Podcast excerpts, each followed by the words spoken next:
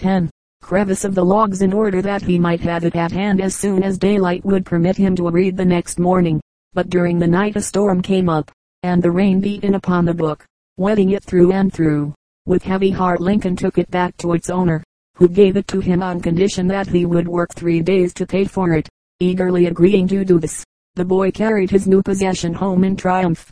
This book had a marked influence over his future, but his time for reading was limited, for until he was twenty his father hired him out to do all sorts of work, at which he sometimes earned six dollars a month and sometimes thirty-one cents a day. Money was always sorely needed in that household, the poor farm yielding only a small return for much hard work.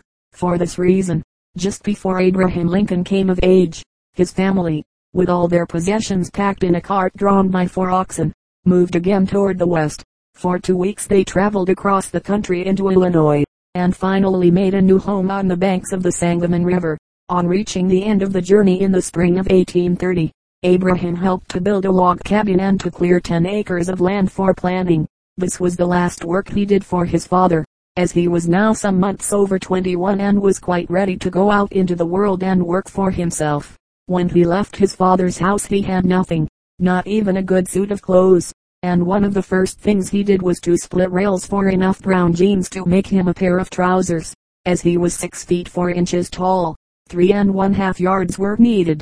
For these he split fourteen hundred rails.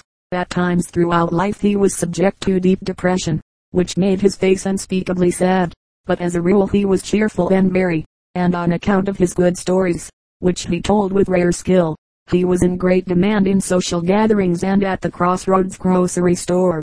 He was a giant in strength and a skillful wrestler. This helped to make him popular. For some months after leaving his father's home Lincoln worked in the neighborhood, most of the time as a farmhand and rail splitter, but he desired something different. From time to time he had watched the boats carrying freight up and down the river and had wondered where the vessels were going. Eager to learn about the life outside his narrow world, he determined to become a boatman as soon as he could. Therefore, he found employment on a flatboat that carried corn, hogs, hay, and other farm produce down to New Orleans. But tiring at length of the long journeys, he became clerk in a village store at New Salem, Illinois. Many stories are told of Lincoln's honesty in his dealings with the people in this village store. It is said that on one occasion a woman, in making change, overpaid him the trifling sum of six cents.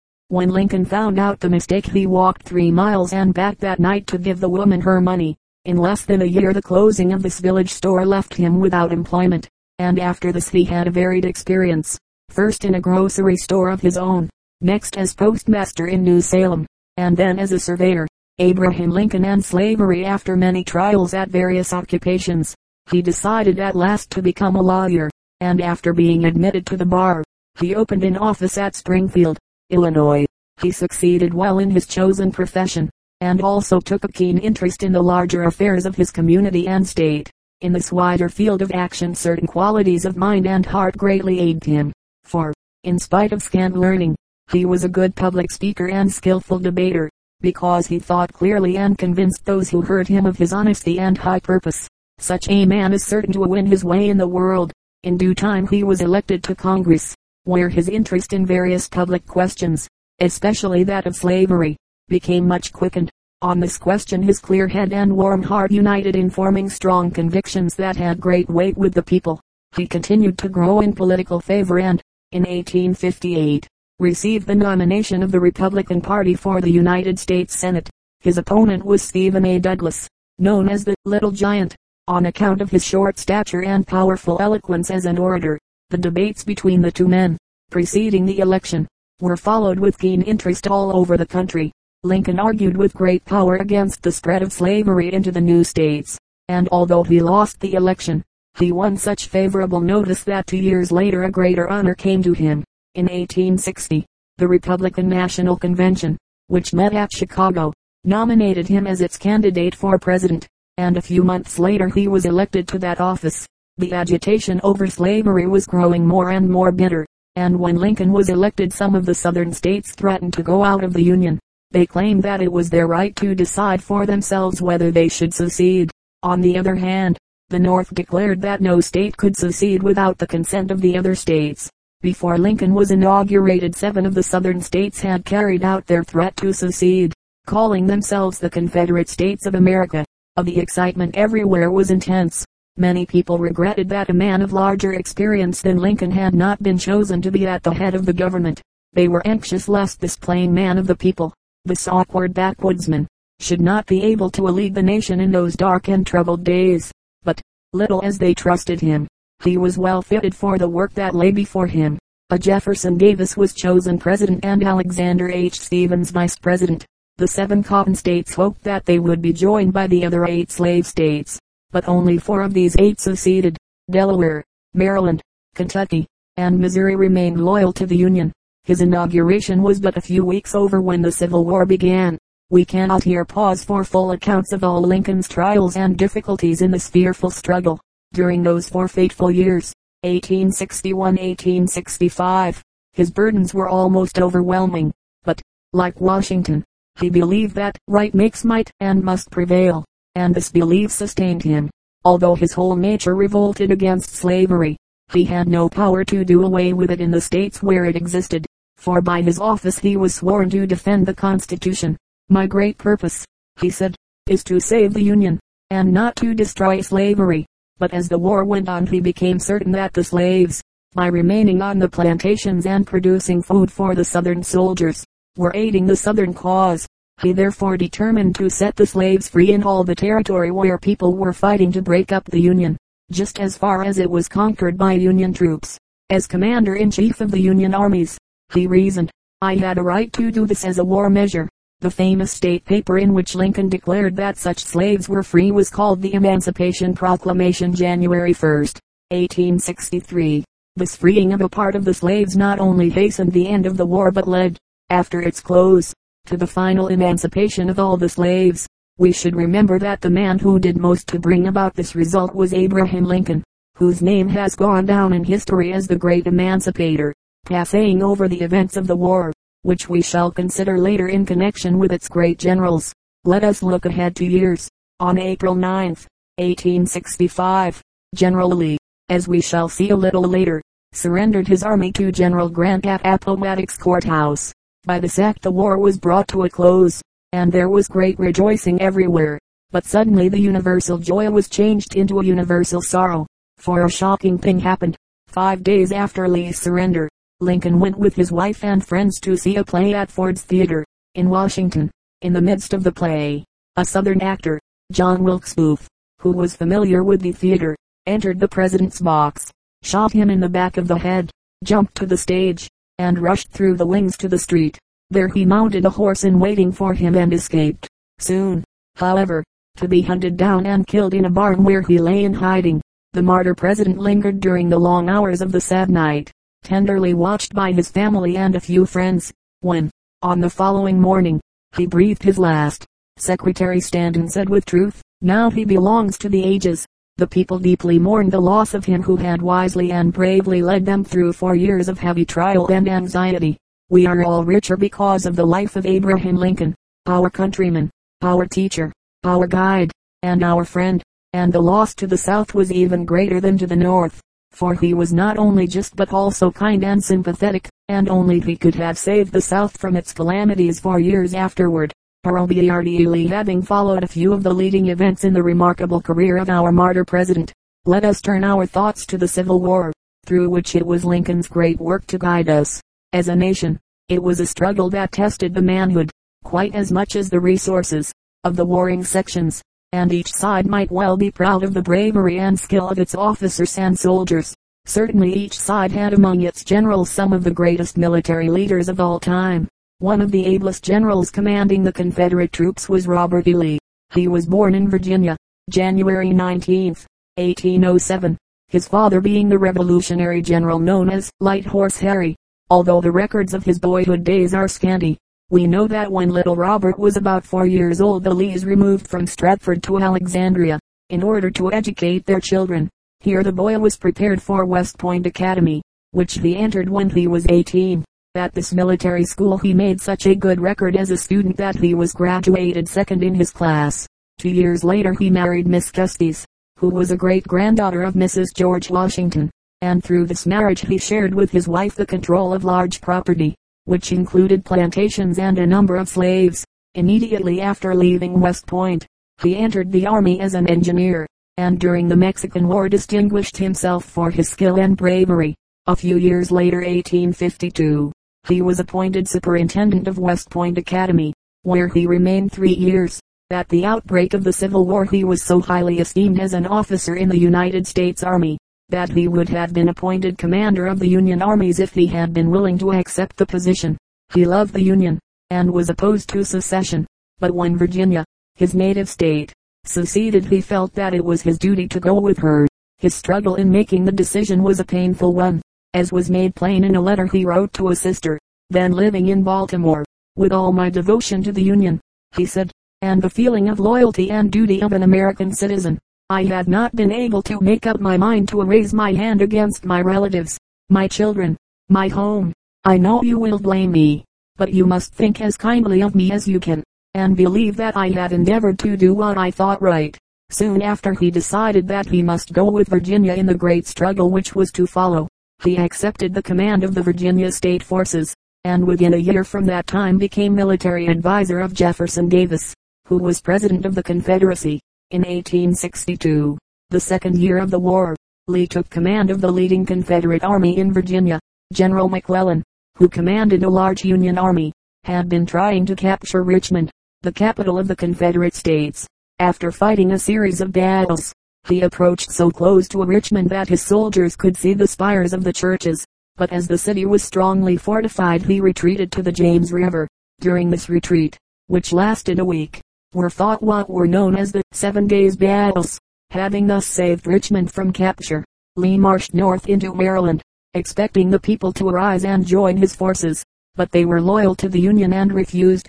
The terrible Battle of Antietam or Sharpsburg was fought September eighteen sixty-two, and Lee was obliged to retreat to Virginia. A few months later, December eighteen sixty-two, Lee repulsed an attack of the Union Army at Fredericksburg with fearful slaughter, and in the following May he won a victory at Chancellorsville, Stonewall Jackson. In all these battles Lee's most effective helper was General Thomas J. Jackson, Stonewall Jackson, as he was called.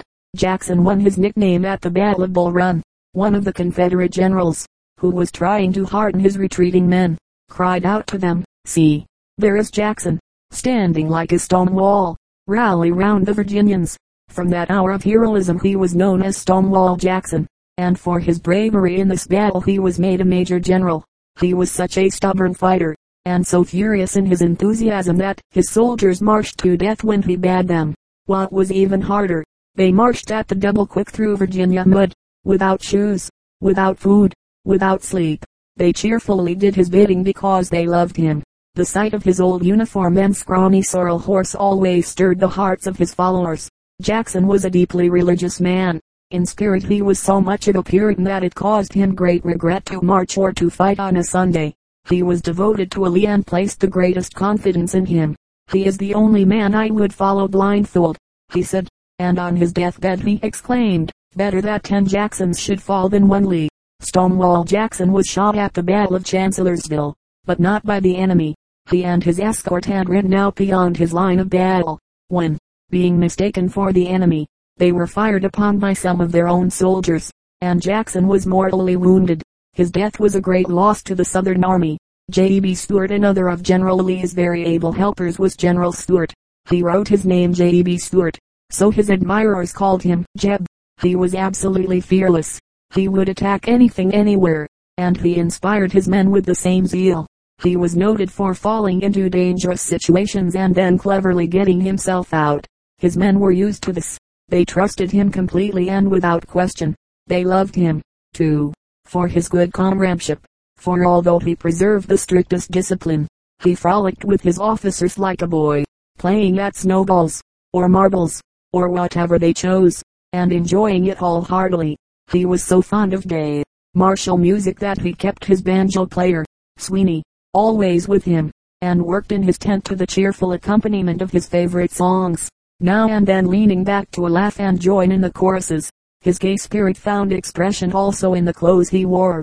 Listen to this description of him: "His fighting jacket shone with dazzling buttons and was covered with gold braid. His hat was looped up with a golden star and decorated with a black ostrich plume. His fine buff gauntlets reached to the elbow. Around his waist was tied a splendid yellow sash, and his spurs were pure gold.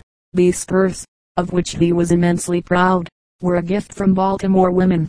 His battle flag was a gorgeous red one, which he insisted upon keeping with him, although it often drew the enemy's fire. Stuart was very proud of his men and their pluck. He knew by name every man in the first brigade. It was his strong desire that he might meet his death while leading a cavalry charge, and he had his wish, for he was struck down near Richmond, in eighteen sixty-four, while he was leading an attack against Sheridan. He died when he was only thirty-one, deeply mourned by all his men. Gettysburg. But to return to General Lee. After winning the two important battles of Fredericksburg and Chancellorsville, he decided that he would again invade the North. Eighteen sixty-three. He believed that a great victory north of the Potomac River might lead to the capture of Philadelphia and Washington and thus end the war. Having marched boldly into Pennsylvania, he met the Union Army, under General Meade, at the little town of Gettysburg, not far from the southern border of the state. Therefore three days the most terrible battle of the war, and in its results, one of the greatest battles of all history, took place. After three days of fighting, in which the loss on both sides was fearful, Lee was defeated and forced to retreat to Virginia. The defeat of Lee's army at Gettysburg was a crushing blow to the hopes of the South. Lee himself felt this to be true, and, grieving over the heavy loss of his men in the famous Pickett's charge, he said to one of his generals, "All this has been my fault. It is I that have lost this fight, and you must help me out of it the best you can." But even in the face of this defeat his officers and soldiers still trusted their commander. They said, "Uncle Robert will get us into Washington yet." But the surrender of another division of the army, fighting far away on the Mississippi River, added defeat to defeat. For the day following the Battle of Gettysburg, General Grant captured Vicksburg, the greatest Confederate stronghold on the Mississippi River. The South could no longer hope for victory. Ulysses S. Grant. Before going on with the story of the war, let us pause for a little in order to catch a glimpse of Ulysses S. Grant, the remarkable man who was the greatest general that the North produced throughout the war. He was born in a humble dwelling at Point Pleasant, Ohio, in April, eighteen twenty-two. The year following his birth the family removed to Georgetown, Ohio, where they lived many years.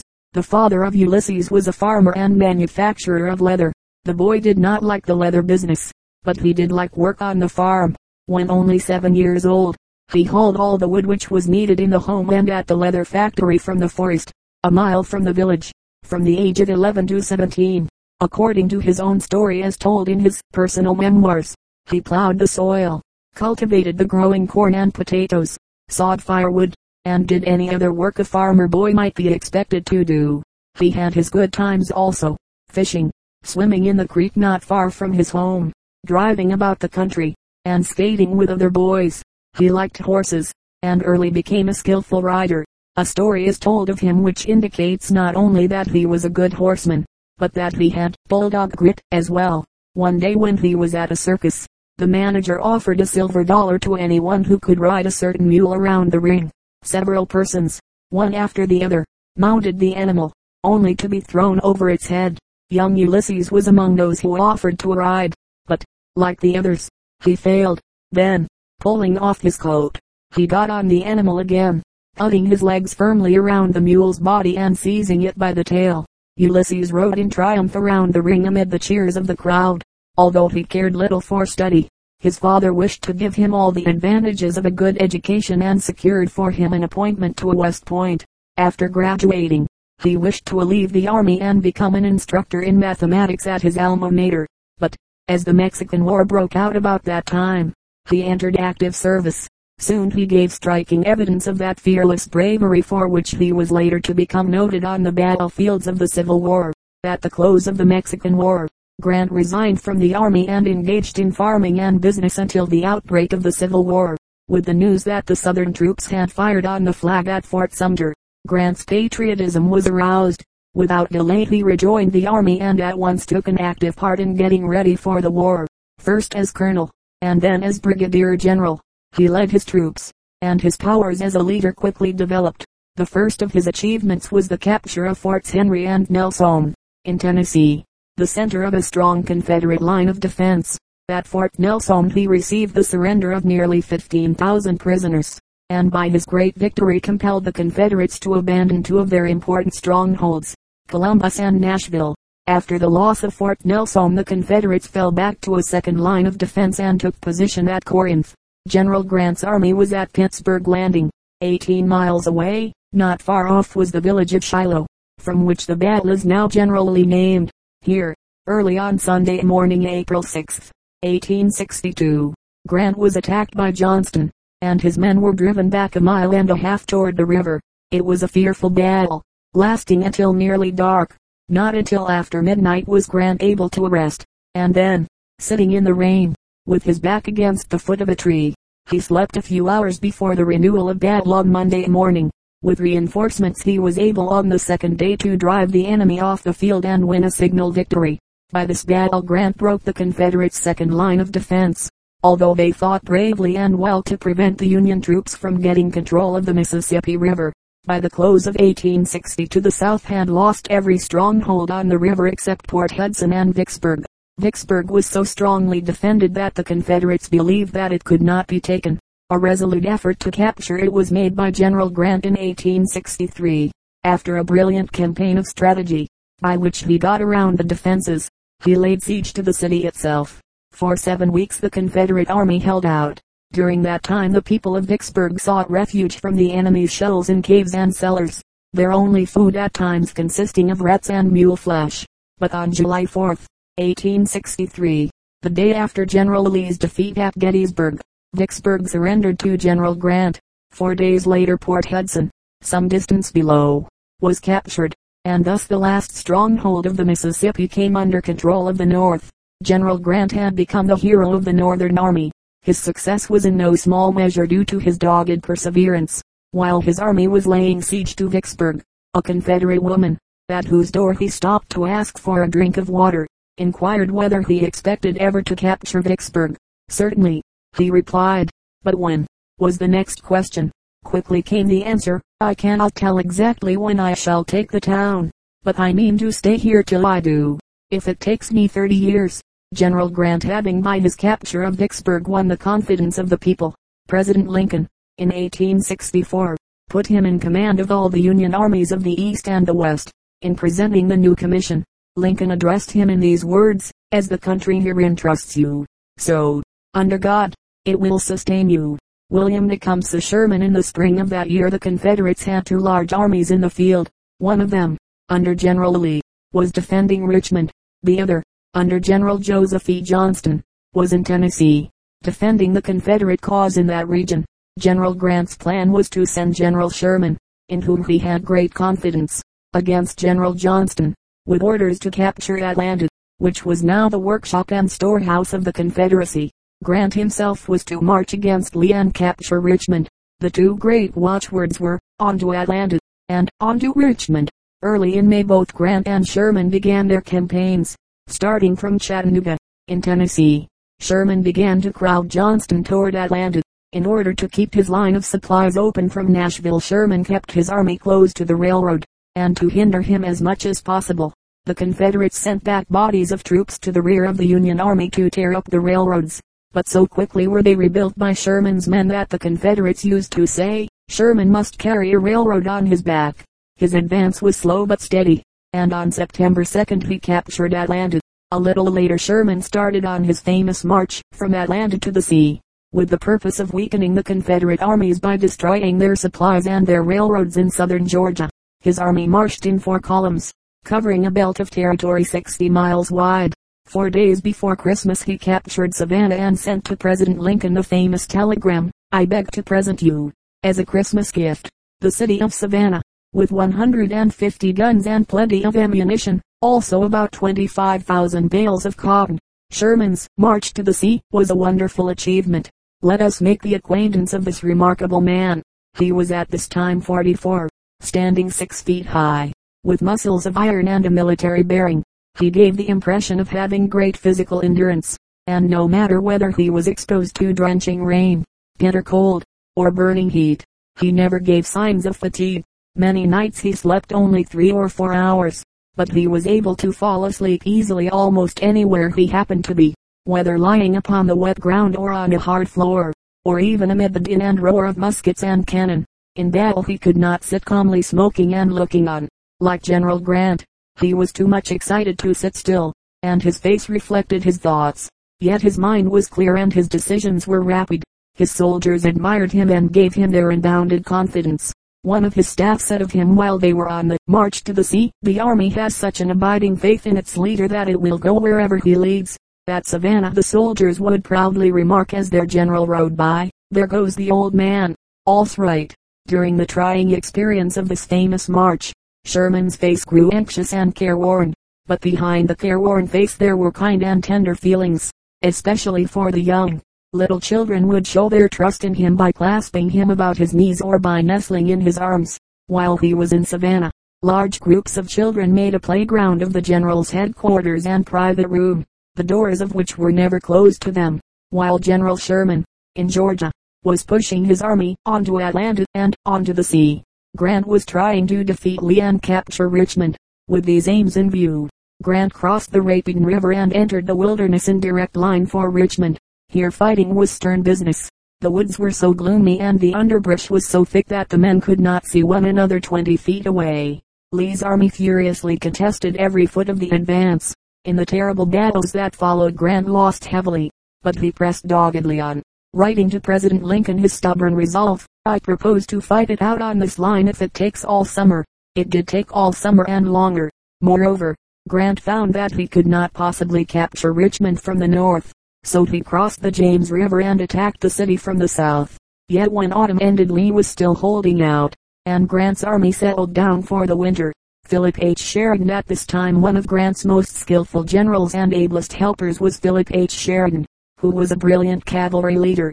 As a boy he had a strong liking for books, and especially those which told of war and the lives of daring men. When he read of their brave deeds perhaps he dreamed of the days when he might be a great soldier. At the time when he came into most prominent notice in the summer and autumn of eighteen sixty-four he was only thirty-three years old. He was short, and as he weighed but one hundred fifteen pounds, he was not at all impressive in appearance, except in the heat of battle, when his personality was commanding and inspiring. No matter how trying the situation might be, he never lost self-control and was always kind and friendly toward those working with him. But perhaps his finest quality was a stern devotion to duty.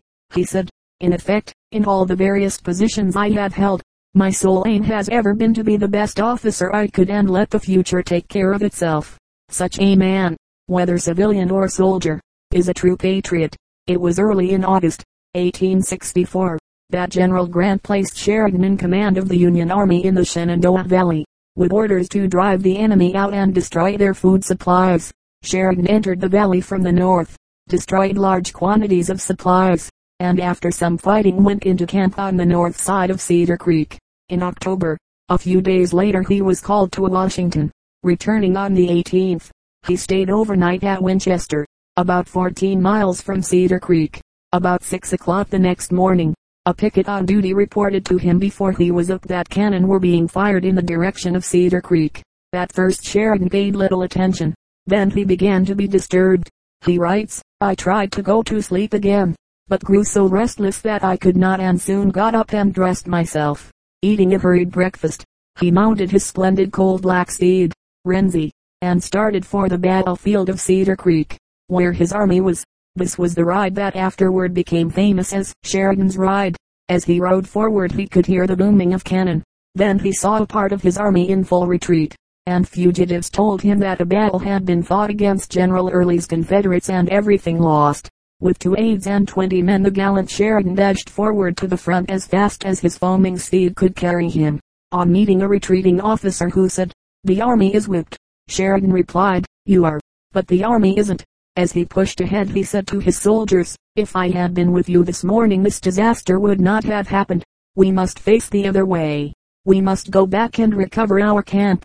As soon as his troops caught sight of Little Phil, as they liked to call him, they threw their hats into the air and, with enthusiastic cheers, shouldered their muskets and faced about. Sheridan brought order out of confusion and in the battle that followed drove Early's army from the field in utter rout. Great was the rejoicing in the North over this victory, and Sheridan himself was raised to the rank of Major General. This victory was largely due to Sheridan's magnetic influence over his men. The following incident illustrates this remarkable power of Little Phil at the Battle of Five Forks, which took place near Richmond the next spring, eighteen sixty-five. A wounded soldier in the line of battle near Sheridan's tongue,